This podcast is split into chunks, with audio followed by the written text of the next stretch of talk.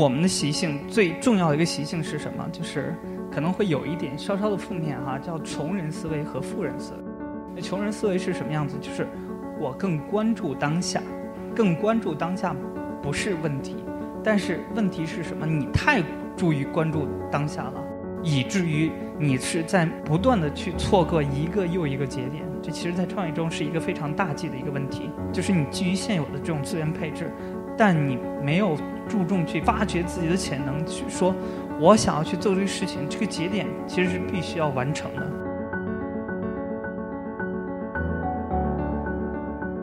我们很多人没有去体验过，或者是从事过，或者是家庭有这样的一个支持，让我们站在一个比较高阶的一个平台，从上往下去看事情。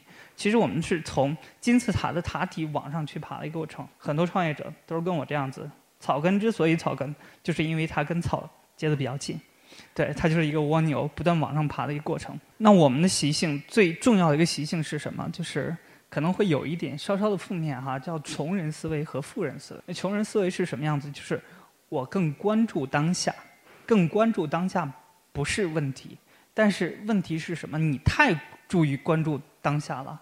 就当下我手里边有什么样的资源，就是我之前经常会犯的一个错误，就是我手里边我的团队是什么样子，我有什么样的资源，我会基于现有的资源配置，然后去做一个事情，去定这个目标，以至于你是在不断的去错过一个又一个节点。这其实在创业中是一个非常大忌的一个问题，就是你基于现有的这种资源配置，但你没有注重去发掘自己的潜能，去说我想要去做这个事情，这个节点其实是必须要完成的。产品在什么时间一定要上线，我的用户量要达成什么样的状态，这个时间节点一定要达成。如果产品不能上线，那你要看是产品经理的问题，是技术团队的问题，还是其他问题。就是当你有问题的时候，你会发现解决方案其实比问题要多的。那最大的问题是什么？就是你有没有想清楚这个问题是什么问题。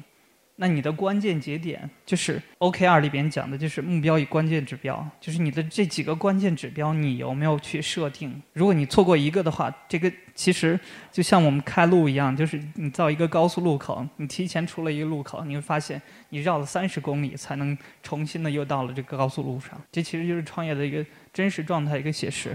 那我们怎么样去保证我们的路线？那你提前就是你把这些关键节点去梳理出来，然后去配置你想要的资源。如果没有资源，那就去找，去发动身边的人。那创业最核心的一个技能是什么？就是我想大家也想去问我的一个问题啊，我创业我开始有一个想法，我怎么拉投资？其实拉投资这个问题我已经讲了很多次，最好的投资人不是风投，而是你身边人，就是你的同学，你的身边里面的佼佼者。他们愿不愿意去支持你？跟你关系最铁最好的，他们愿不愿意相信你的想法？如果你的家人都不愿意去支持你的想法的话，你发现，哎，你的创业真的是王国维说的第一个阶段哈，昨夜西风凋碧树，独上高楼，望尽天涯路。但是你要扭转，这属于穷人思维的第一步。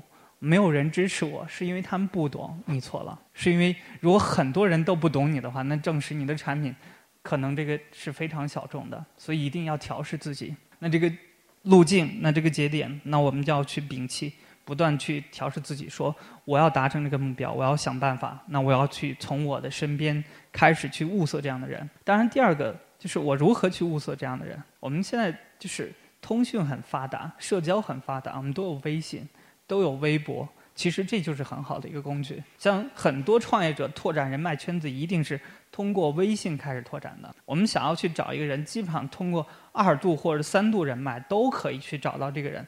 就是你想不想要去找